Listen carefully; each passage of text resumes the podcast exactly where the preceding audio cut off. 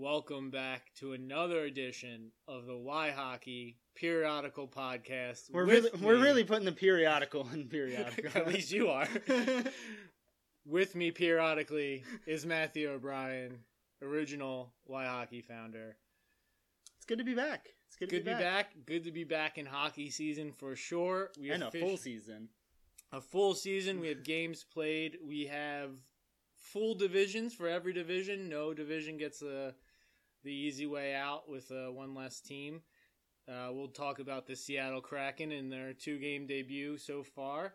Uh, new new coverage provider ESPN Plus, TNT, some of the old coverage providers, NHL Network, um, sucking. Uh, so, I mean, we've been doing this podcast unfortunately Long time. almost as long as we played hockey together um, but ooh, the amount of seasons where i mean it'd be october 15th like it is today and we would be pessimistic pretty much new york mets new york jets the season's already over. Unreal. Yeah, unreal start to the season so far. Yeah. It's been exciting. You know, like we said, it, it's just nice to have a full uh, set of games scheduled and um, barring anything crazy, um, being able to take place. We're not, unfortunately, going to have hockey in August anymore, which I enjoyed in 2020. But um, that just means we got to bring back the world cup of hockey Yeah, yeah. Um, but it's it's great to be back, and um, the Panthers are certainly looking good. Kraken um, didn't look great in the first period against Vegas, um, but the jersey sure did. The white jersey uh, for Seattle is, I think, the best one in the league right now. Yeah, yeah, yeah. We, I wanted to talk about Seattle, but you brought up a great point. They definitely have one of, if not the best white jersey. Uh, white Red Wings is also up there, uh, and white Canadiens uh, as well. I, I always liked the white jerseys. I always thought it was pretty pretty stupid that the NHL has, you know, depending on if it was old school where they had whites at home, colors away, uh, or the new version where it's whites at home and fans get to see all the different colors coming in of visiting teams. I always thought it was weird they didn't like do both. I mean, you have division opponents coming into your building three times a, a year or two times a year. You can't, can't Yeah. do both. I mean, I guess technically you can pick what you want to wear. Um, I just, you know, I would like to see that exercise a little more. That Yeah. would be, it would be fun to see um, the white jerseys at Loose, home. loosening the pregame attire. We're starting to see that. We're starting to see more third jerseys, more theme jerseys, retro jerseys, etc. So hopefully, those jersey standards will. Because I mean, the NFL. I mean, we don't watch the NFL, but they apparently have color rush games where both teams wear like bright colors and stuff like that, or crazy colors. which works. It's Yeah. easier for me to see it if there's two different colors on the screen on the white ice rather than a, a green field. So yeah, yeah. The uh, unfortunateness of being colorblind, but uh, I think you know going back and looking at Vegas expansion compared to St. Louis, uh, not St. Louis. I'm just looking at the STL, uh, Seattle. Um, you know, we were way more positive, excited, hyped up, and on the bandwagon for the Kraken than we were Vegas.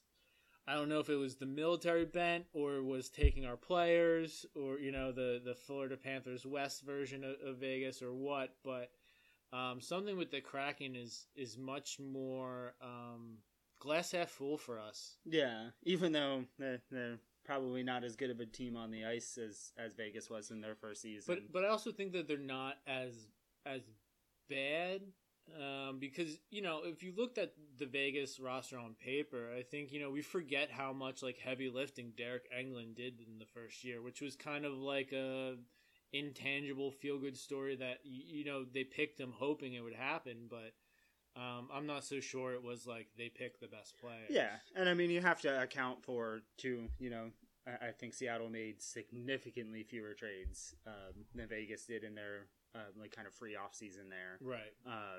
Because you know GMs got wise. They they weren't gonna just give up, uh, you know, good young players uh, for nothing like they were for Vegas. um, like to promise to not take some of their roster players. They were just fine with saddling them with the people on the roster they didn't want this Right. time. So Do you, do you feel like GM Ron Francis and, and his front office made the right decision of, hey, if they're not going to meet what we're asking for in the trade market, we're not going to lower our ask? Do you think that's more beneficial than just maybe getting players right away? Because down the road, he's going to be taken a little more seriously, possibly. yeah, and I mean, I think you are hoping that some of these guys that you did pick, um, who were kind of cast off from their old teams, you know, get off to a good start and, and have a good season going.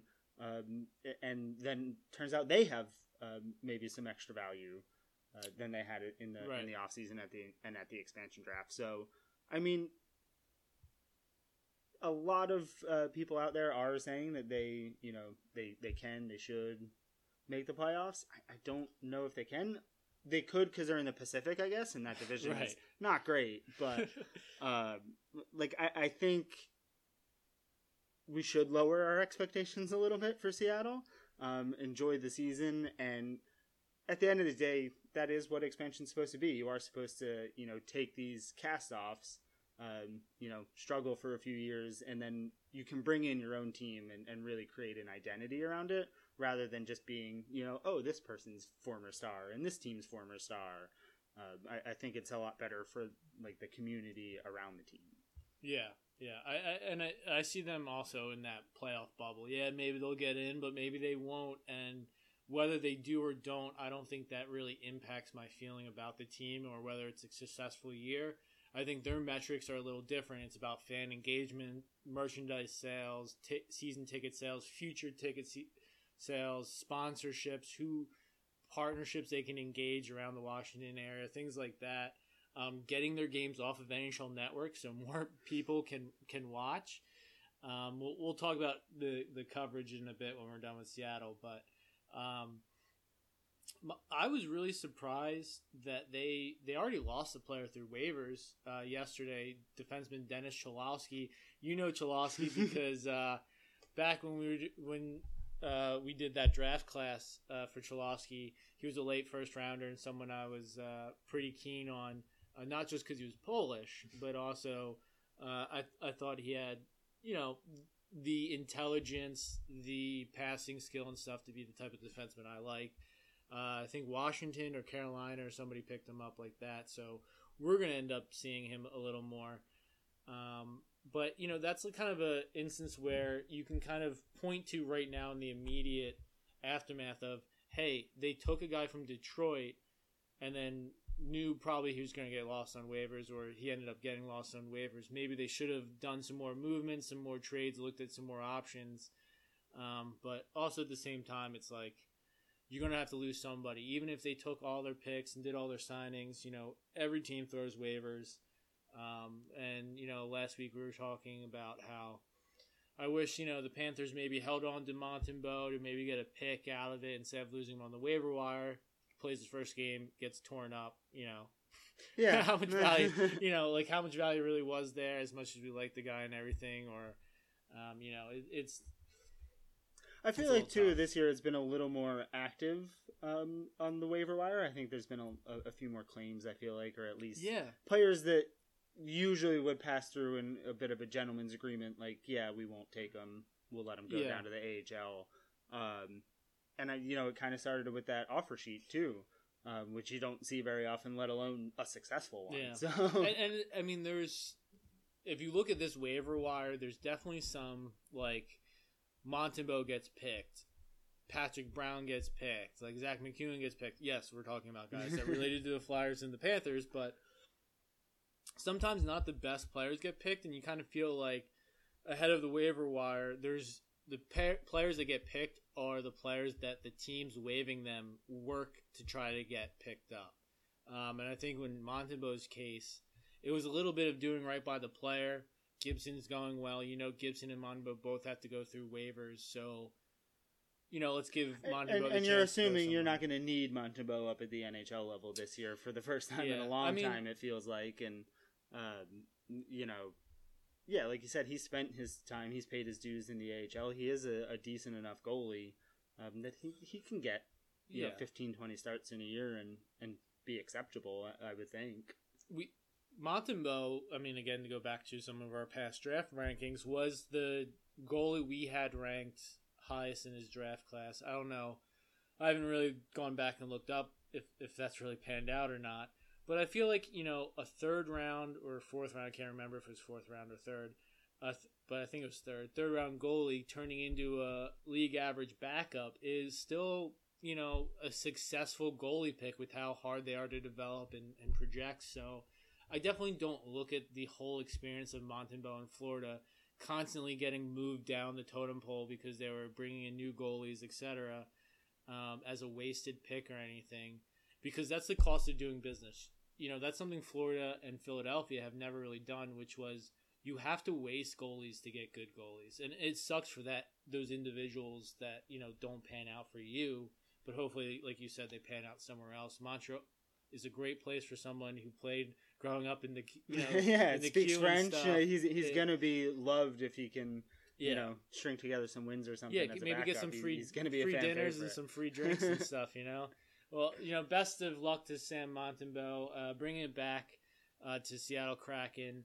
Um, the one thing I think we're probably going to do, and, and hopefully O'Brien, you'll be on the podcast a little more uh, this year, is you know kind of keep up with the Kraken and do a little more team oriented West coverage when we have the chance. And I think you know Kraken. Last night we watched the Kings. Uh, which is a pretty intriguing, promising team with a lot of different age groups and talent levels and everything. So who knows how that's going to end up? But you know, we're big Rob Blake fans, Mm. so him under GM is going to be good. And uh, you know, obviously the Avs are going to be exciting and have a rivalry with the Golden Knights, so that'll be interesting to keep track of. So we'll definitely be talking about the Kraken more. Uh, and more, kind of like Frederick Doug- Douglass, you'll be hearing more and more about him as we move forward. is that a good segue to end? That was that was good. That Okay. was good. um, so we've had some more heated than they'll be on this podcast. but we've had some pretty passionate conversations about the broadcast coverage of ESPN, TNT, NHL Network, and, and how this has all worked. Overall, you know, there is a positive. ESPN Plus. I mean, if you're already if you're already getting the bundle, you know, with Hulu and Disney Plus and all that stuff, you got little kids or whatever, or you just like some thick animated moms, whatever. No one's judging you. You know, you already have that, so it's not that much more to get ESPN Plus. When you're getting ESPN Plus, I mean, this isn't a paid advertising, but I love watching Russian hockey. You can watch that during the day. I love watching Italian soccer. I can watch that. You know, I get NCAA. I get some women's hockey. I can watch my Princeton Tigers. Um, so I, I'm pretty happy with that. But I'm and, also and it I, is a good value. I mean, I think they Yeah. were saying the other night if you just got um, like you know ESPN Plus and, and only watched uh, got like the basic package on ESPN Plus and, and only watched the NHL, it's seven cents a game or something. It, Yeah. it's a lot better value. I had to watch a lot of hockey on NHL TV to, to get down to seven cents a game. Yeah, you felt you needed to watch the Yeah. two to three games a night. You know, flip through two into seven o'clocks and then fall asleep to a ten to to get the most of it.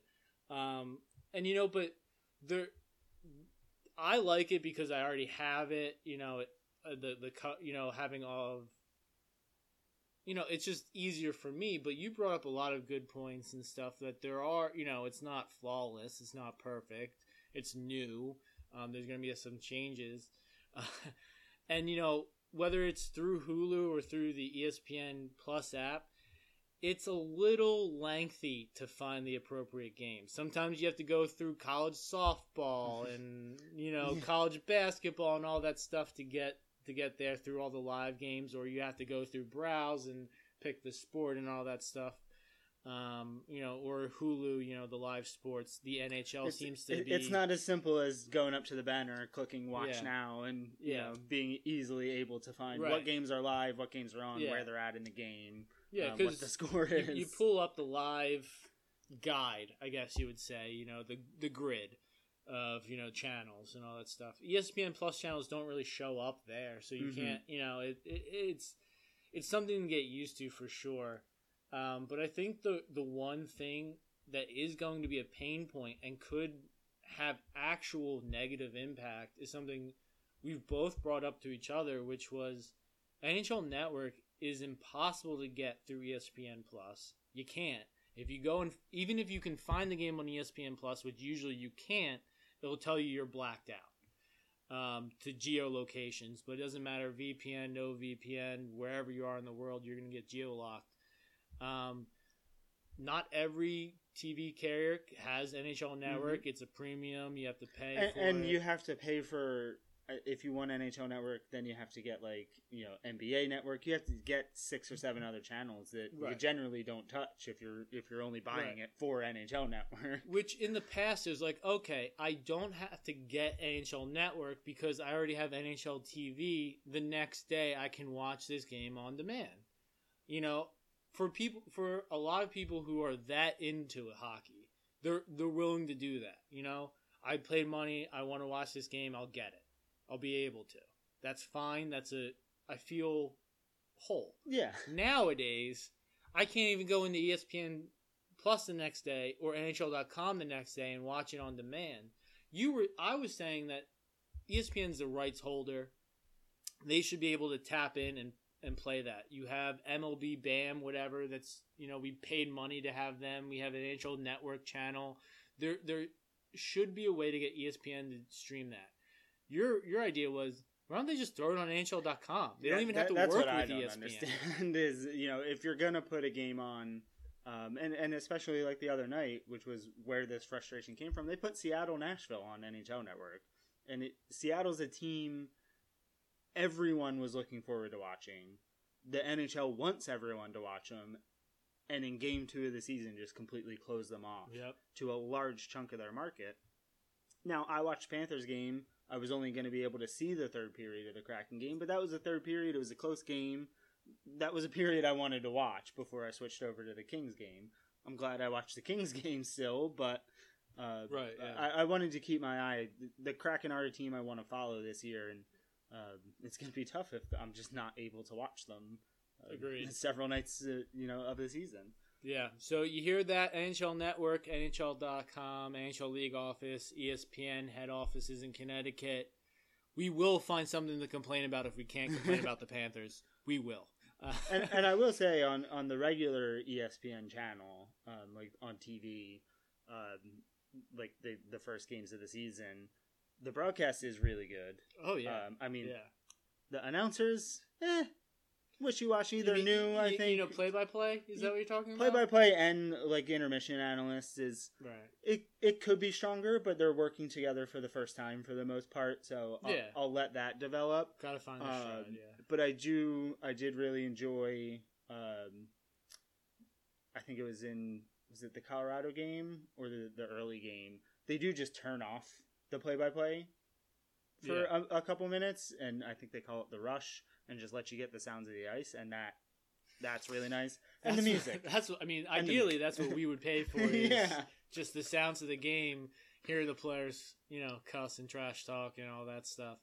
Um, and also, I mean, I think we should wrap this up on a positive before we get on to the Cats and the Flyers. Is the TNT crew were great. I mean, they they were obviously still feeling each other out. I mean, how is Charles Barkley and Wayne Gretzky going to have chemistry at this point already? I mean, but it showed that they had a natural chemistry that they were willing to laugh at themselves, laugh at each other, you know, and just be regular personal people. Yeah, there was times where Gretzky didn't know where the mm-hmm. camera was, or you know, was walk would start to walk away from a segment, or you know, or you know, same with you know some of the other people on the panel.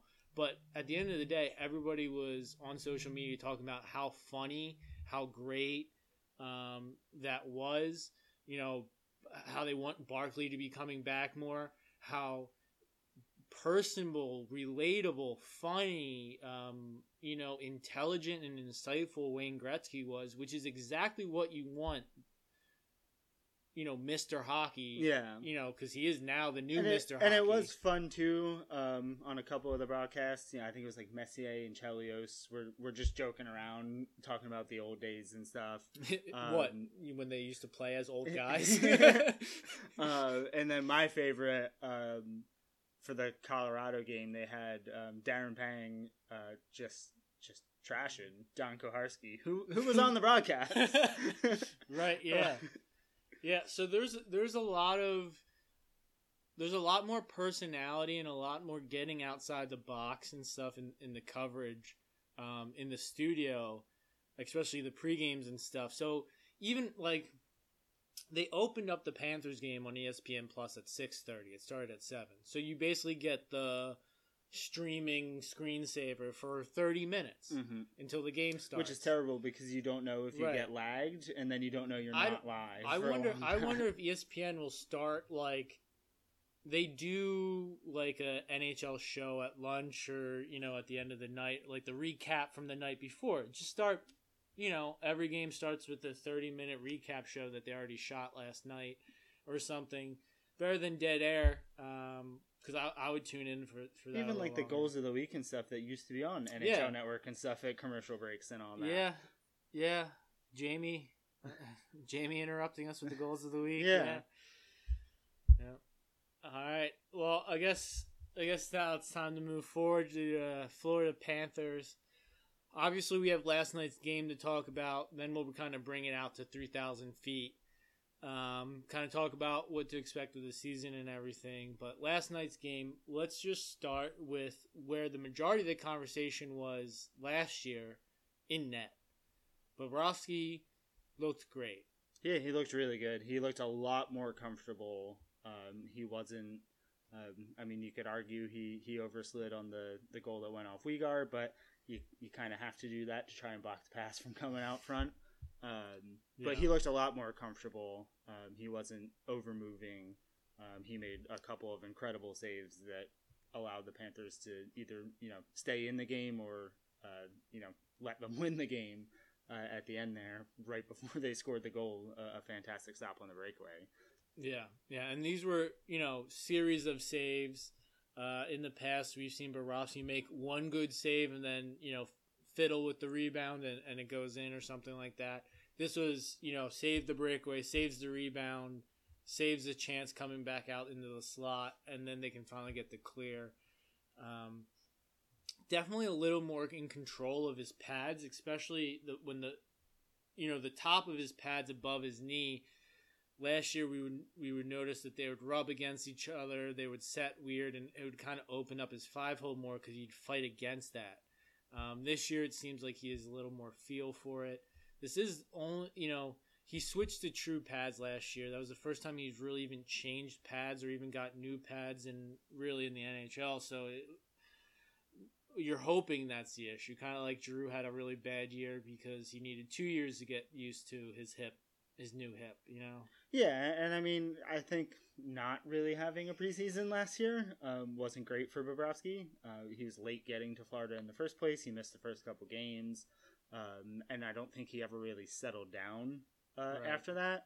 Um, so this year, you know, it seemed like he was there. You know, when he should have been. You know, had some time to get used to being back in in Florida, um, and, and get used to his equipment again and stuff like that. Um, last year was a really tough year for goalies. I, I think you know they even said Yeah. w- when the season was starting back up that they weren't.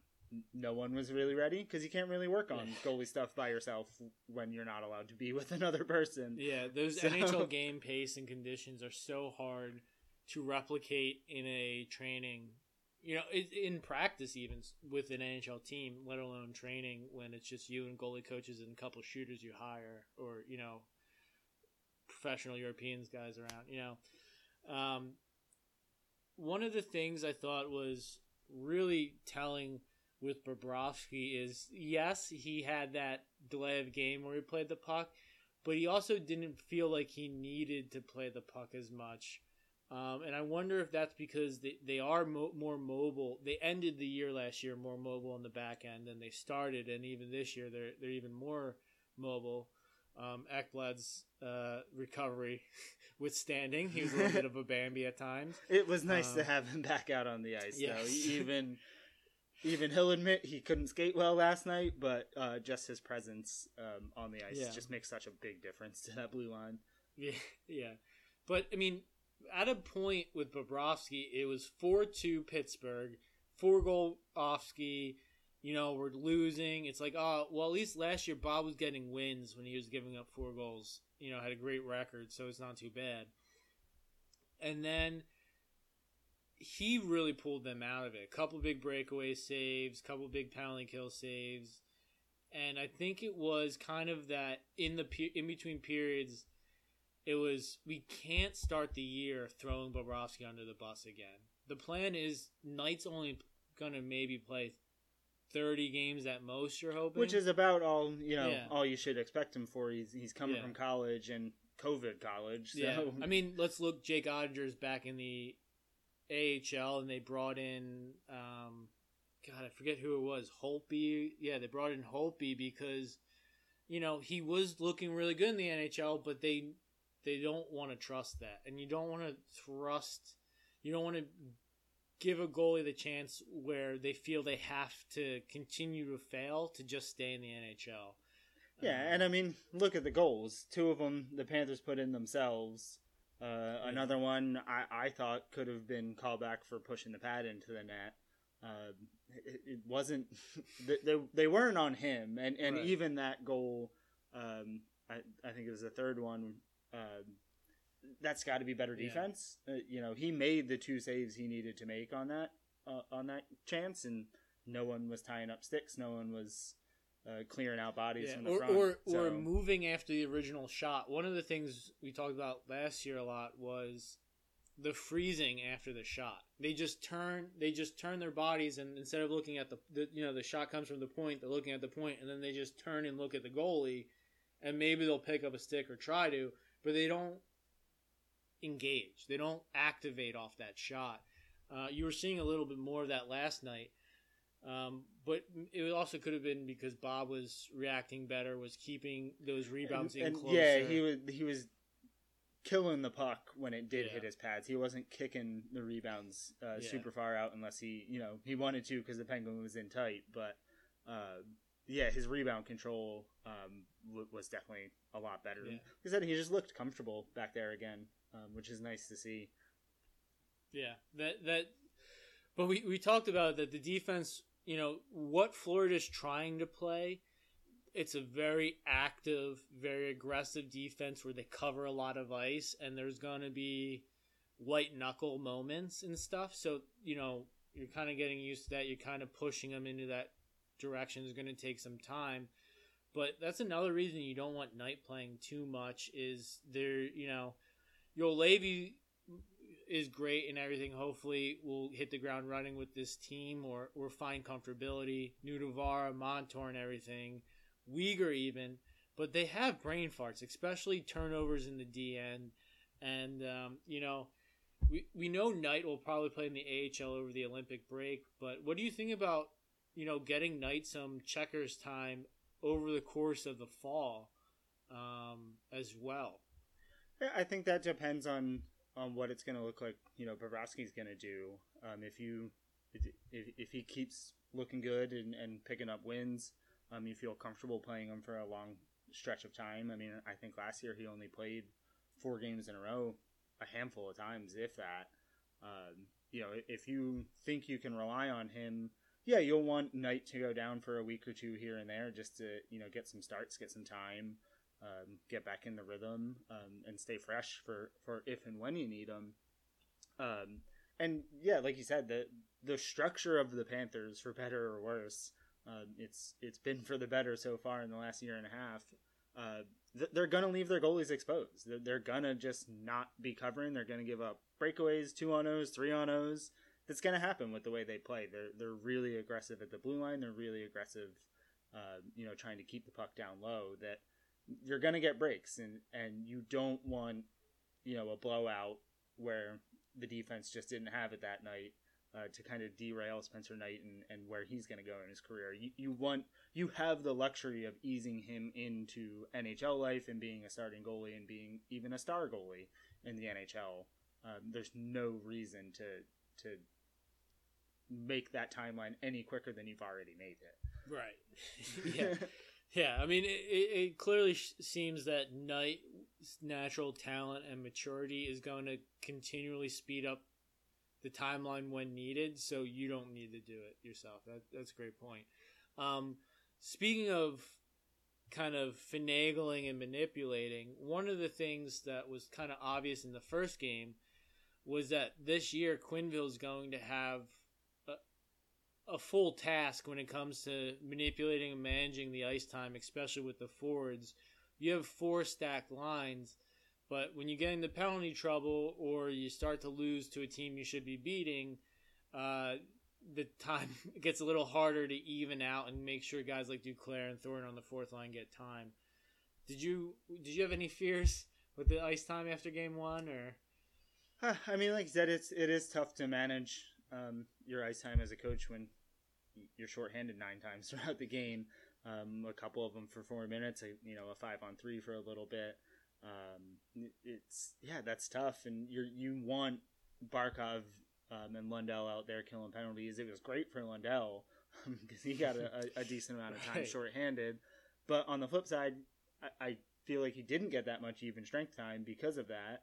Um, you drove down, you know, Duclair's ice time numbers, Thornton's ice time numbers, and you don't want Thornton playing too much, especially early on. But there was probably six minutes in the second period at one point where where I don't think Jumbo Joe got on the ice.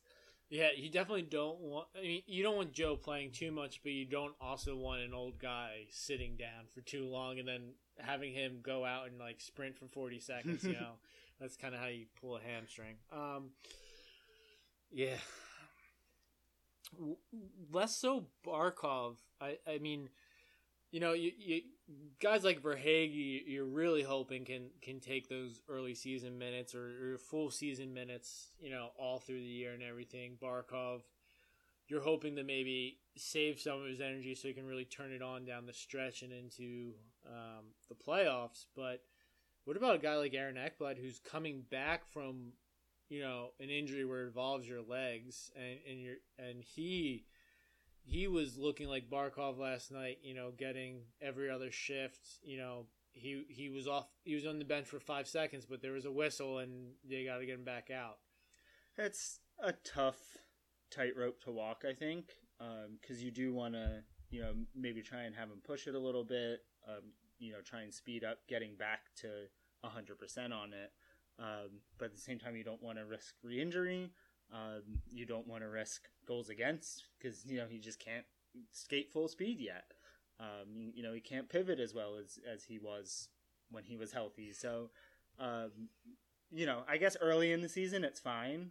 Um, you know, to try and get him back up to to shape um, as quick as you can, but you would like to not have to rely on those guys um, like you did last night for for too many games this season. I was thinking at one point in the third period when it was four two, I wonder if and when we're going to see you know Barkov and Huberdeau put together to try and get a goal back.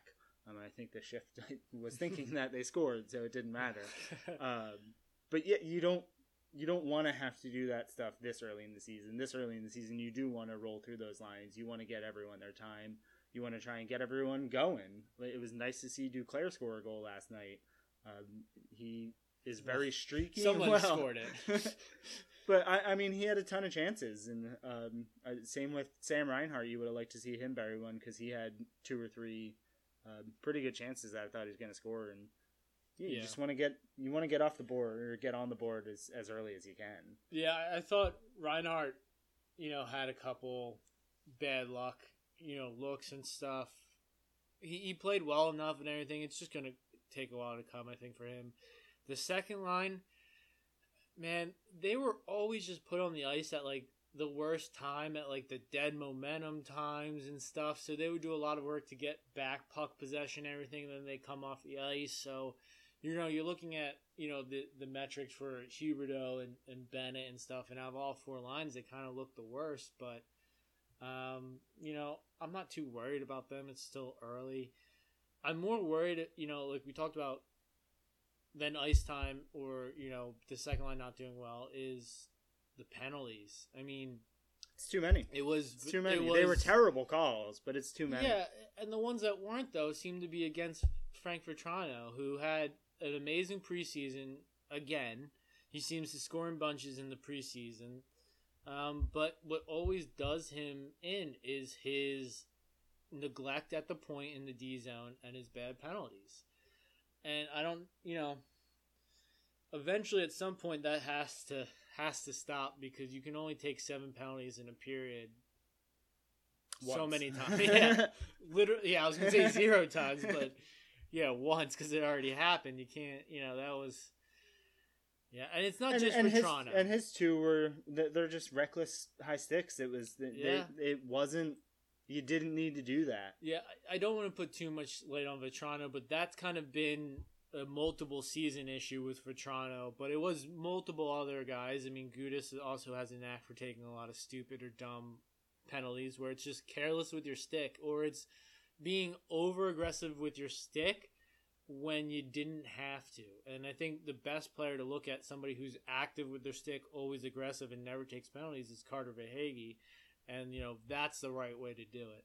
Who I again played fantastic, and we were talking about it off uh, off the podcast how you know a guy like Verhaeghe who gets compared to Marchessault who left, and there's a lot of drama and you know stuff associated with his name. We'll say that, and comes from Tampa Bay. It's you know you, you kind of want to fight fight that player a bit. You know it's not easy to to like them off the bat and everything, but Verhaeghe keeps showing how overall in different assets he's such a value. So you know, it's great to watch him play. So, sometimes it does make you wonder how he didn't get time. I mean, I know Tampa Bay was was good those years, but right. so yeah. was Carter Verhaeghe. He's a he's a good Yeah. player. He, um, you know, even is- if it was third or fourth line Yeah, time in and- and Tampa, gonna be- he's he's good. And I'm gonna be honest. I mean, Verhaeghe is a type of player I would give a contract to more so than Marchessault, um, who is kind of like a Trocheck in that his warts sometimes show up more than his elite skill set, or, or you know better than at you know pretty good at skill set. I don't want to say elite, but um, you know it's kind of lost my train of thought there, but um, I, I just yeah, what was I saying? His good qualities. There was a lot of beer last night, guys. There's good a lot of there was a lot of beer last night, a lot of Yuengling Lord Chesterfields, especially once it got to four two. It was. Uh, there was a lot of beer and other things at four two. I'll tell you that. Legally, medical provided. um, Yeah. So um, as I take a sip of beer there, um, let's let's talk about uh, the next couple games. We got Tampa Bay coming up. We got Colorado coming up, and of course we have the first grudge match: Philadelphia and Florida. Their season is not a cakewalk to begin with. No, it's tough first month, um, but that's you know that that's where you make the playoffs is, is picking up points in October. Um, it's really important to get off to a strong start. So um, last night wasn't ideal, but two points is two points. Um, Yeah, and it's easy to throw away the tape in the beginning of the year. yeah, and, and you know you do have to remember Pittsburgh had played; they had played the defending Stanley Cup champions already and beat them. um, and beat them. Um, they're without Crosby and Malkin, but that always kind of seems to get them going Yeah, as a little Steve more. Goldstein said, right? Steve Goldstein, you know, oh, by the way, Pittsburgh is 33 and 18 Yeah. or whatever with Crosby and Malkin both out of the lineup, and Pittsburgh scores 3 2. It's like, oh, come on, man. Yeah, but but I mean they were uh, they're up for the start of the season, and as you know, past champions, that I think they are also aware that if you start the season well, um, it makes it a heck of a lot easier the later you get into the season. Um, so the Panthers are going to have to clean up a lot of stuff uh, from last night, particularly the penalties. But um, I mean, there were some flybys on the puck. They weren't, you know, they weren't stopping and starting on the puck sometimes, um, which led to some opportunities. And hopefully, Bob's going to continue to bail you out. But um, you don't want to have to rely on that. You know, Right. you- you're accepting it a, a few times a game. Um, but I thought the the amount of quality chances for the Penguins, um, particularly in the second um, and third period, was it was far too high for a team without their two best players. If you're listening to this, it's hopefully Saturday when we publish it. Uh, and that means they're playing the New York Islanders, I hate them. I hate them so much, and that's Another- going to be a tough team. Yeah, and that's another tough team. And if there's one team that's kind of set and ready to handle the depth of the Florida forwards and take advantage of their weaknesses, And you know, have done it deep- constantly for the last six years. I, I mean, that's been a, a big bugaboo team for the, for the Barkov Panthers. Really, it's been a um, the Islanders have really skated a, all over the Panthers for the last. I'm sorry, I'm trying years. not to spit out the beer after Bugaboo. That was that was well placed. Um, yeah, I mean, for as much crap as Lou Lamoriello gets, the Islanders get, uh, that style of hockey gets, um, it's effective. You could say that the best the Leafs have looked was when Lou was there. The best the Devils have ever looked was when Lou was there. The best the Islanders have looked since the dynasty was when Lou was there. I, I and you know I'm not his biggest fan. I you know I'm not saying that I'm a believer or anything, but when it comes to delegating, getting belief, getting buy-in, um, and getting a team to come together and overachieve, he's pretty good at it. And uh, it's, Mm-hmm. And the Islanders have expectation this year. I mean, they're most They people picked- are predicting them to, to at least go to the final. I'm pretty sure a lot of people on ESPN, like Wysh and Kaplan and stuff, picked them to win the present President's Trophy and Mhm. stuff. I mean, it is, and that is in a division I think of death where there's so many rivalries. You're so close in both proximity geographically, but also roster wise. That you know everybody's gonna be picking up and dropping points to everyone else.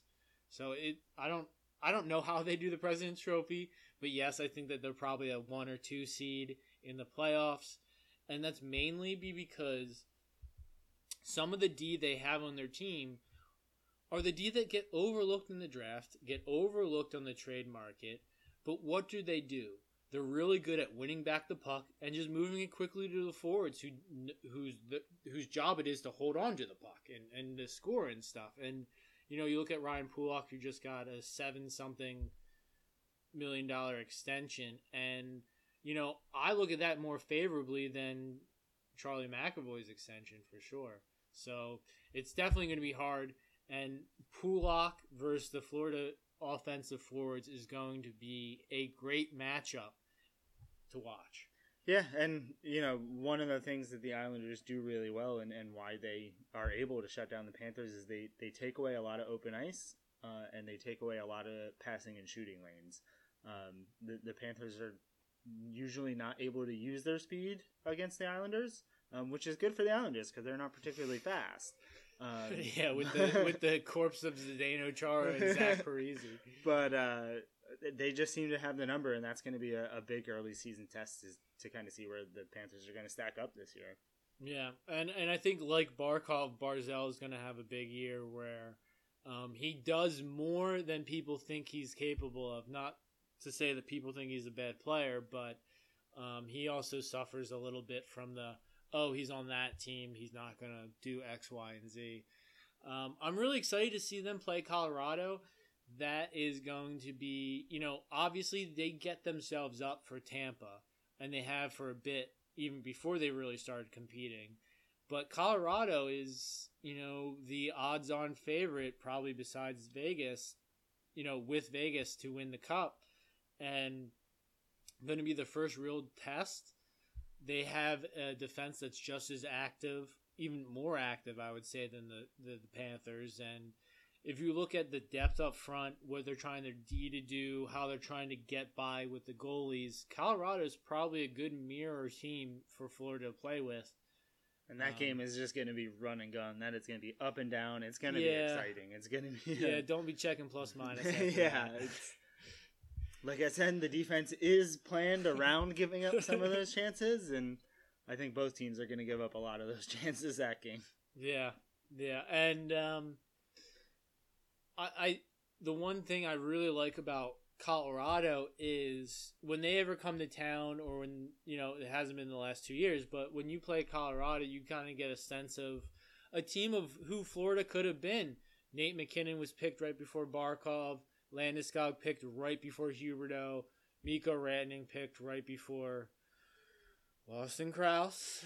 Um, but you know those forwards could easily have been Panthers if the draft lottery went a little different, or if that one year the Panthers didn't lose to the Devils the, on the last game of the season. You know, like there's it's kind of like a alternate universe, and, and that's always fun. And then when it Mhm. comes to Philadelphia,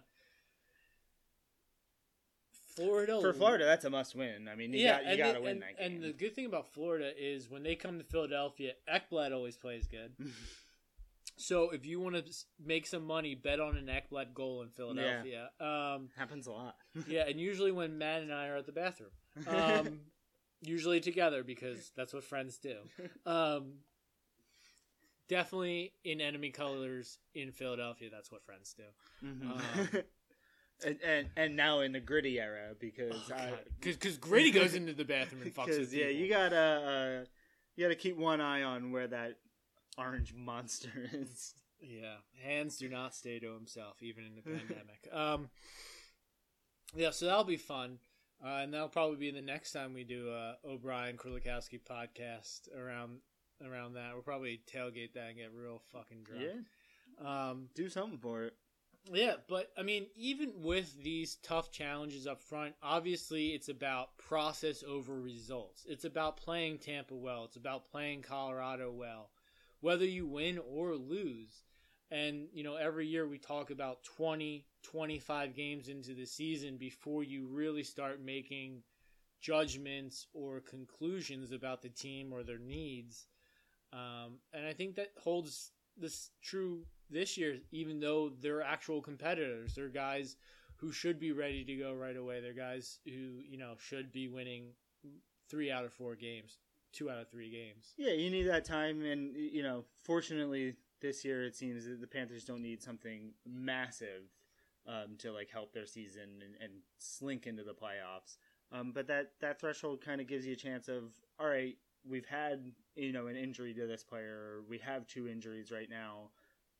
We need to address you know this gap in our roster uh, before the the trade deadline and before the postseason, even if that person doesn't even play for the rest of the regular season, just to have them have them ready um, that you can plug into the lineup.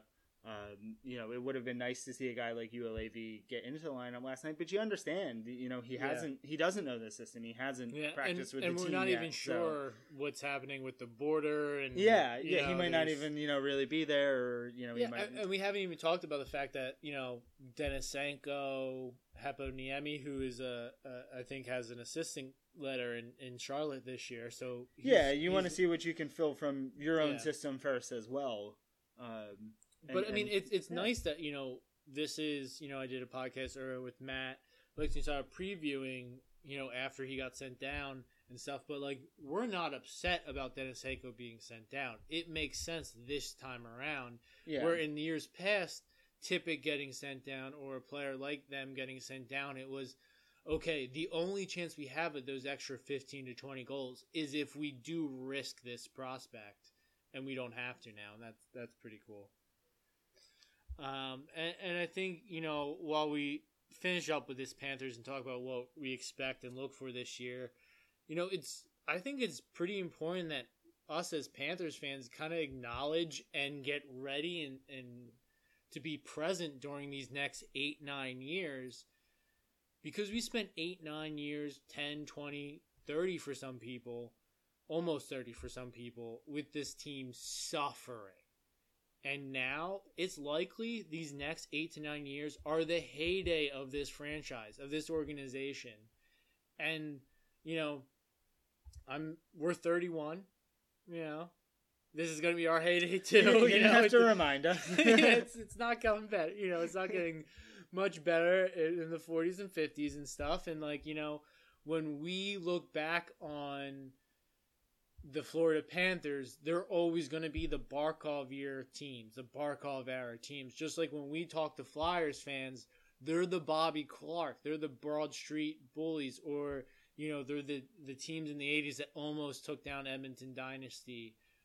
You know, there's a few people who see the Flyers as the Lindros teams, but you know they didn't have that success. So you know, hopefully Florida does. But I, Yeah, I- this is it. This is Yeah. your kind of your franchise shaping. I, I mean, mean- you, you rode your one Stanley Cup final appearance for I think as long as you could. Yeah, Um, you know, it, it is still kind of going. Um, but like you said, yeah, there with Huberdeau and Barkov being, you know, at the top of the charts for for points, games played, you know, every major category for the franchise. Yeah. Yeah, this it's their franchise now. They're Yeah.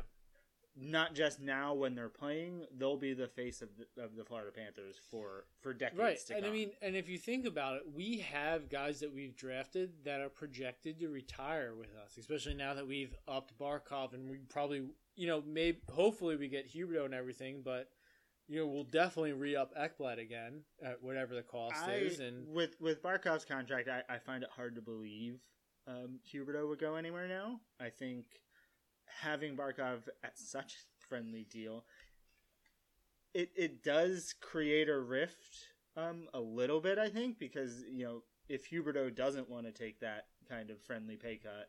Um, and his agent is not one to usually pass on trying to yeah, push for Al- as much Elaine money Walsh as is possible. uh, definitely Um, the best agent public that I think when it comes to publicly pressuring and, and Yeah. working deals. Um, so you hope that you know, you know, unlike Barkov, Huberdeau maybe doesn't leave this decision just totally up to his team. Um, but uh, yeah, it, it's it's really cool. You know, everything that Barkov says of you know they drafted me. I, I want to be here. I want to play here my whole career. Um, even though they haven't really been that good, hopefully that changes this year and turns around and. Um, you know, he gets to remember his time in Florida positively as well um, with a ring or something. Yeah, yeah, yeah. No banners. We want rings. We want, we want the full thing. Um, as far as what to to really look for this year, it, it it's I think it's going to be a patience, and it's a, what to look for this year is getting the team to peak at the right time.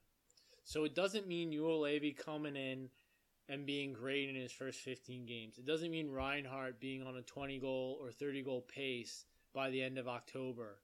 It means that come the spring, those guys are giving their best. Just like we saw Sam Bennett give his best at the end of the year last year and into the playoffs. That's what you want for that whole team. Whether it's Bobrovsky or Knight in that, whether it's Lundell as the third line center or as a winger or wh- wherever the lineup shakes out as, everybody's got to be peaking at the right time, and that time is down the stretch in the spring. And I think that's what to look for. How does Q manage a team throughout the year, and do we get that six million dollars that we pay pay him to get? You know, because I think this is finally the first time he has a team Yeah. that he's used to. Um, you know, it, it- maybe not exactly the, The same as his team, Chicago, but you know, Yeah. yeah, he. I I think he's going into the season much like us of we're making the playoffs. Yeah.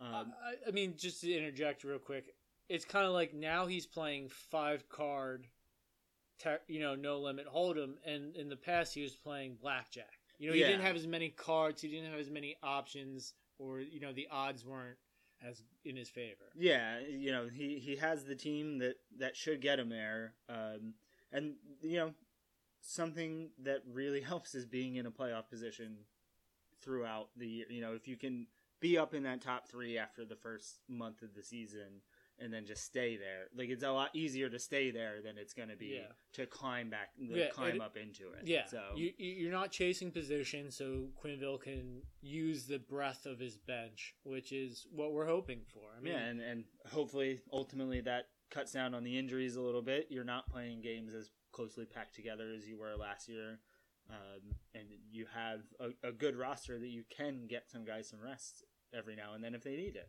Yeah, yeah, absolutely. So this Florida year, you know, we're definitely going to do a lot more enjoying and a lot less critiquing. We'll save our critiquing for the prospect pool, the 2020 draft, and all that stuff. Um, you know, because hopefully Florida has it taken care of. They have the front office, they have the coaching staff, they have the roster. They shouldn't need fans. They shouldn't need podcasts and stuff, or they shouldn't, you know, there shouldn't be in a point where we're critiquing stuff. That's for sure. Yeah, But speaking nice. of teams that need critiquing, the New York, I mean, sorry, the Philadelphia Flyers. It's hard to tell these days.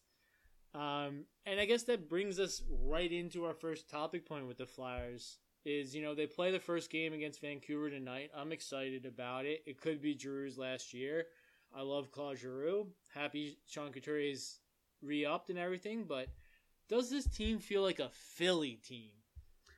I, it's tough to say. I mean, I, there really hasn't been a ton of hype heading into the season. I feel like, um, you know, maybe I've just been a little more focused on Panther stuff, but even just around Philadelphia, there just doesn't seem to be the buzz. Um, you know, you do I- have I- the the soap opera drama with Ben Simmons and basketball. You know, for the Sixers, but.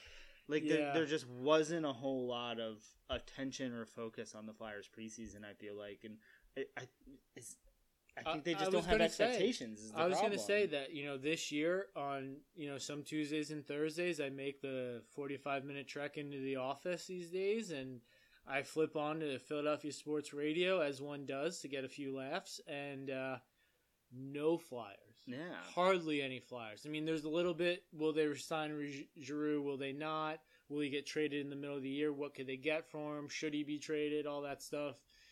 Will Hart be better? But it's not. I mean, palpable difference from just last year, and uh, I think that has to do with, you know, this team doesn't necessarily feel like a Philly Flyers team. It feels more like the Hayes and AV New York Rangers cast off AV sec- club. yeah, the oh god. That that's what it is now. It'll never not be the AV club. It's 100% the AV club. They could fire him and keep all those guys. It'll still be called the AV club. What a great name. Oh god. This is why you need to do my podcast. Um but yeah, it does feel like the AV club with a little bit of Minnesota boring thrown in because of, you know, the guy making a lot of the, pulling the strings, Chuck Fletcher. Um, you know, and and I'm not saying we need to be Broad Street bullies, fight them, and whatever. I mean, I think we kind of got away for that. I think Wayne Simmonds, Scott Laughton has shown Philadelphia that there is some value in having your your grit in also a package that can score, that has hands, that knows what to do with the puck and can skate and stuff like that. Um, and so I don't necessarily think that's the issue.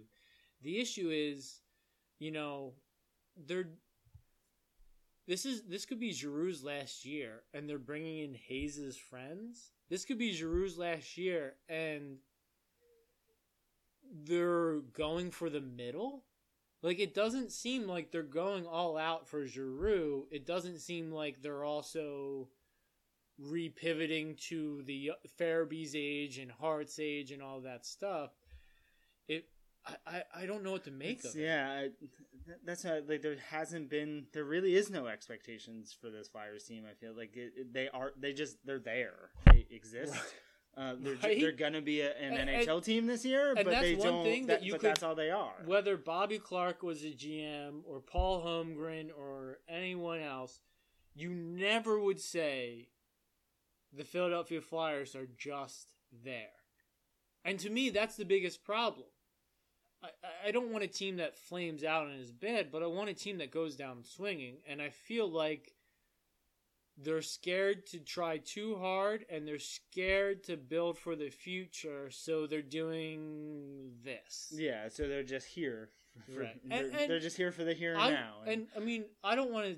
I don't want to say going into the season, I don't see them as a playoff team. They might be. and and it doesn't. I don't know what they are. but they just don't. They don't have enough, uh, like high quality young talent. I think like coming up through the system still. Right. to yeah. to be in a holding type uh, a holding pattern type of year. Yeah. Th- This is I mean I guess you want to see how you start to see if you can make the playoffs and then you start selling off pieces, but it, it it's But you also have to remember they don't seem that to have a future or a present right now. yeah, and it and it has to do with the fact that whether it's because Hextall waited too long or Hextall left too early, so then they started rushing guys after him. But though that defensive depth that they built up, that was arguably at one point the best in the league, is all gone, and that's their weakness now. And that the weakness is centers. That's never been the weakness of a Philadelphia team. They usually only draft centers. And so, I mean, like, there's just a lot here that I think is really hard for for you and I, who I, I, I don't want to say became Panthers fans because Philadelphia couldn't give us what we wanted. This makes us sound like we were dating a hockey team, but I guess that's what we were doing. Yeah, I mean uh, the I why I decided enough. why I decided to to change allegiances is because much like now, they, there was just no promise of a better future. Yeah, You know, at least even back in 2010 when we started watching the Panthers, you know, they they were terrible, but you could at least see like they're going to be so bad they're going to get X amount of top five picks. They're hopefully not going to strike out on those, and they're going to be good in like Yeah. ten years. And here we are. If, if you think so, if you go from the Flyers expansion all the way to that 05 lockout, the Flyers missed the playoffs eight times. They've missed the playoffs five out of the last nine years. And it's going to be That's why very we- similar. Now. That's why we don't give a shit. I mean, Yeah. if you want to get if you want to get right down to it, it's why the people in my office that usually Skype me or message me all the time about the Flyers haven't done so in a while. It's why they've dropped their season tickets. It's why they've stopped going to games. It's why they've stopped making their Saturdays around an afternoon game. hmm It's they'll they'll catch the score when they get back because, I mean, if Claude Giroux doesn't have a good game, or if Sean Couturier doesn't sh- defensively shut down the other team's star player, they lose. Or and probably badly. yeah, and I mean, I don't know. I don't want to say it's without Ed Snider. There's not that whip, but I don't think Dave Scott, the the president of Comcast Spectacor, you know the the Comcast owned entity that owns the Flyers, um, I don't. With with Ed Snider, it was almost to a detriment that he wanted to win so bad. I don't think Dave Scott wants to win. I think he just wants to make the playoffs for playoff revenue. hmm Just I think- happy to be there. Yeah. Yeah, I think this is you know, like most of these monopolistic corporation corporations or you know whatever. I don't like talking about corporations, but they don't want to get a better product. They want to increase their profits. hmm Yeah, And they, that- they the want to make the most amount of money with having the, the worst product that they can get away with to make right, that and I amount think of money. that is almost what the Flyers have gone into with the tolerance of what AV can give them, what this core can give them, some of the contracts they've signed. I don't know if it's Fletcher's fault, if it's the ownership's fault and Dave Scott, if it's AV's fault, if it's all of them are all on the same shitty page together. But I mean, you got there's no risk. And if there's no risk, there's no reward. And if there's no risk and reward, Giroux's not going to want to stay here. And if you lose Giroux, you lose one of the best players in franchise history. Yeah. Somebody who should be on the Mount Rushmore of Flyers players, bar none. yeah, And, he, I mean, he's one of the most productive Flyers players uh, in Flyers history. and in, in- has in, the league, he's been one of the top players in the in the league for the last, or at least And has gone through- ten years, and has gone through the worst era of Philadelphia Flyers Mhm. history. It's almost Philly's '90s bad, you know, like late '90s, like Mike Lieberthal bad. yeah, And you know, I it's bad. I mean, Mike Lieber, it's bad. It's fu- it's bad. I mean, that was a AAA catcher. It's bad. But I mean, like, I don't understand. We were watching the Los Angeles Kings last night, and I my big takeaway from that game was I have so much more fa- faith in Los Angeles, not just because they're in a Pacific Division, but because their Claude Giroux and Sean Couturiers are bolstered by the young talent that Philadelphia used to have, like the Akil Thomases, the Quinton Byfields, the Carl Grundstroms, and those are guys that aren't even in the lineup right now.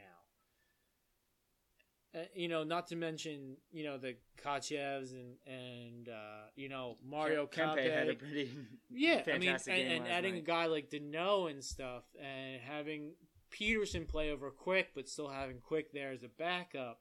Who you know, Quick isn't he's not what he once was, but he's not terrible. And you know, the Flyers are signing Martin Jones because they're getting left behind in the goalie market. I don't know. I don't know. It's. I'm happy to root for the Flyers. I'll go to a Flyers games when they play the Kings in late January or something like that, and you know I can enjoy some stuff. But I'm not putting any eggs in their basket. I'm I'll, not I'll catch no- them when I can, when I have time, and when there's no better game. Yeah, what what expectation is there other than I expect them not to re-sign Giroux because they're not going to be in a position to, and uh, honestly, I don't think it's best for Giroux's family and his career. And yeah, the fire season will just be be interesting because it, it feels like it does have the potential to go very south very quickly. Yeah, Um, and it, Philadelphia doesn't deal well with that. Um, no, so not it- with these Eagles, and not with these Sixers. So it'll be interesting to see. Um, you know, How are the kicks these days? it'll be interesting to see how quickly um, things might shake up if it if they don't start out well. Because I mean, it's going to be a tough division, but I feel like the Metro is maybe not for number one, but the Metro playoff race should be fairly It- fairly close because the Yeah. Capitals aren't. I- I mean, they'll probably make it, but you could say the same thing about Philadelphia, uh, Pittsburgh, the Rangers. I don't like I, I don't know if that Metro is the best division on talent level, but I think it's the most bloodiest. I think it is going to be yeah, it's to be the most hard fought. Yeah, I mean, you look at the Central. There's St. Louis. There's the Avalanche. You know, then then there's you know there's there's tiers. You look at the Metropolitan. There's two tiers. There's the two team. There's like the one or two teams that are probably bad, and then everybody else that are fighting for a divisional spot. Mm-hmm. And I forgot Carolina's back over in the Metro. right, yeah. I mean, like there's Carolina, Washington, New York Islanders, Philadelphia, Pittsburgh. I mean, it's tough. It's, it's tough, and the, but none of them are. I mean, you, I If- guess you could say Carolina, but if- none of them are particularly great either. Yeah, but I mean, in, if, even if you look at some of the models and stuff, it's not like the New Jersey Devils are going to be worse this year. Jack Hughes maybe will start to break out. I, I mean, this is what the advanced stats say and everything based on all that stuff. I agree with advanced stats. I'm just not the biggest Jack Hughes fan, so I don't know how that works out. But I guess I'll trust the But yeah, you got to think the Devils are going to Yeah. be better than they've been the last couple Yeah, years. I mean, So- they've been drafting well up front, and I think that they teach defense and develop defense well. I mean, I don't think Will Butcher worked out in the same way that they hoped he did, but he's not bad. And they have Ty Smith, who I think is. you're you're looking at the deal Charlie McAvoy gets, and you're like, uh, who's going to be that type of defenseman coming up next? Ty Smith is the next Charlie McAvoy, I think, coming up, and you know that's yeah, he's out injured to start the year and everything, but when he gets back, I think you know the Devils will be able to beat teams in that division and could cause problems and play spoiler. Um, I, like expectations for the Panthers were so easy. We expect them to make the playoffs. We expect them to win Probably a playoff one round two seed. You know, We- can get past yeah. Tampa. That, that, we expect that's the them to have the right process and make the right moves, top to bottom, front office, coaching, all of that. When it comes to the Flyers, expectations are. I mean. I don't even like. I mean, I guess I would say I expect. I don't even know what I to be want fired to at some expect. point this year. Yeah, and, and I guess I want that, but I mean, like, I kind of expect Giroux to be gone by Yeah. the end of the year. Not Yeah. that I want it, but maybe I do. want- You know, like it's hard to get land on expectations because you're not sure what this team should be or what the, you want this team to actually do. yeah, I mean, mediocre is really my only Yeah, it'd be a great expectation that they would have to meet. Yeah, which is Um, the worst thing to be when 2022 draft looks better than 2021. And I know everyone said last draft was below average, but um, and the draft before that was below average. But if you're looking at Mason McTavish scoring his first goal and, and some of the guys playing, I don't know if they are. So these drafts that are seen to be much better, man, there's gonna be some guys in the teams that are good. I don't know if I want Philadelphia to be mediocre. fifteen. Yeah, picking fifteen. Yeah, and they certainly shouldn't be in 2023. So, like, the worst time to be a no personality, no team identity, mediocre, get to the average, get to the middle, and just hope you, you bounce in the playoffs and sell some more tickets is this year and next year. And that's what Florida, uh, not Florida, usually it is Florida. That's what Philadelphia is uh, planning on being. I, I'm just blown away. And luckily, I don't have to care that it it's easy to just be like, I don't understand. I'm just gonna remove myself from the situation. Yeah, yeah. I mean, and it's just the worst thing to be in Philly. You never want to just be yeah there in Philadelphia. Um, no, and, and, I think there's going to be it's going to be a reckoning in the next yeah. couple years for the Flyers. They're they're going to have to. The only thing that Philadelphians want to be just there is Kensington.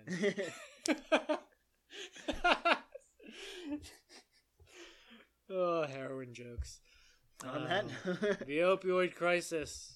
Somebody should address it. Somebody in Congress. I don't know. Yeah, not Robin Lehner, preferably. I'm glad he did, but somebody with a little more pull.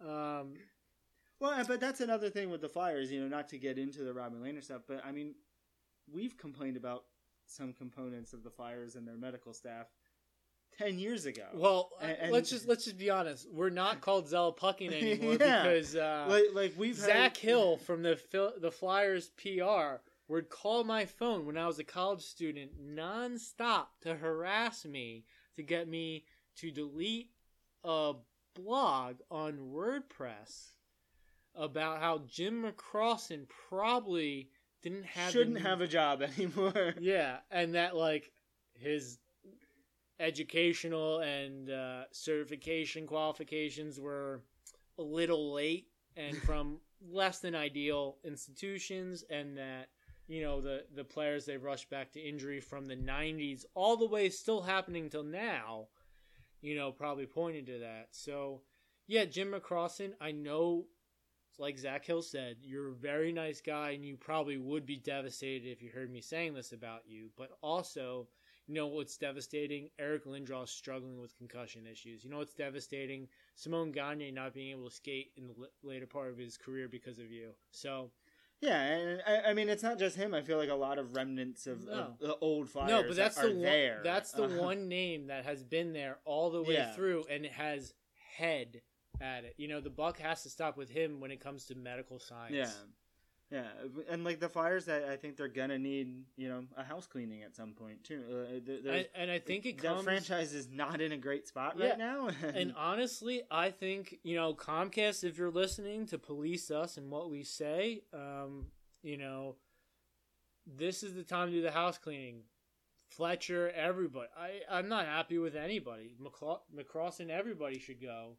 Um, and definitely stop hiring guys from the New York Rangers who have literally done nothing with the New York Rangers besides coach Henrik Lundqvist. Yeah. Or be a teammate of Henrik Lundqvist. I mean, I mean that, that's just the end of the story. I mean, they made one. It's it's like if it's like if the Flyers started building their team with Andy Greene and everybody from the 2012 New Jersey Devils because they made it to the Stanley Cup final that one year because Brodeur like started playing good again and and shit like that. You know, or like, hey, let's get Craig Anderson and all those Ottawa Senators that made a deep run that one year. Patrick Lalime.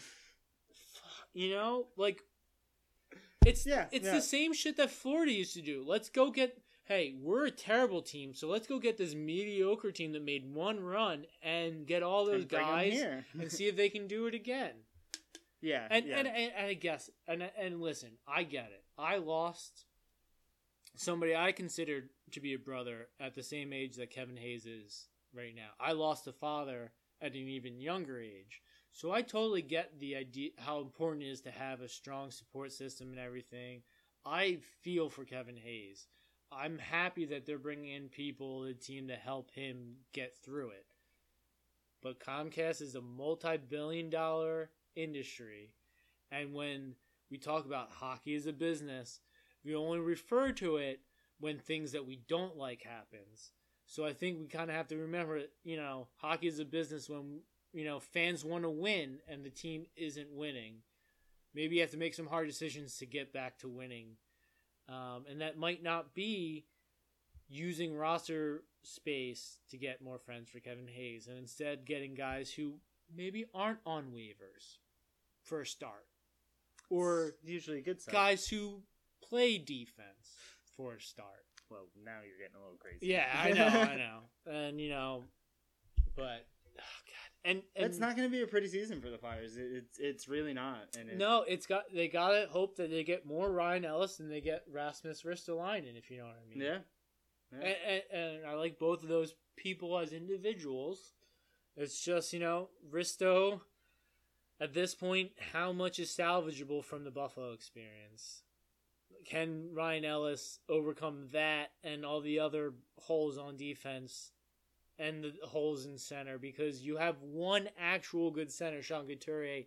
Everybody else is playing at least one or two rungs above their head, treading water at best. So we'll see. I thought Frost deserved a chance. They didn't. I thought that was stupid, but we'll see. yeah.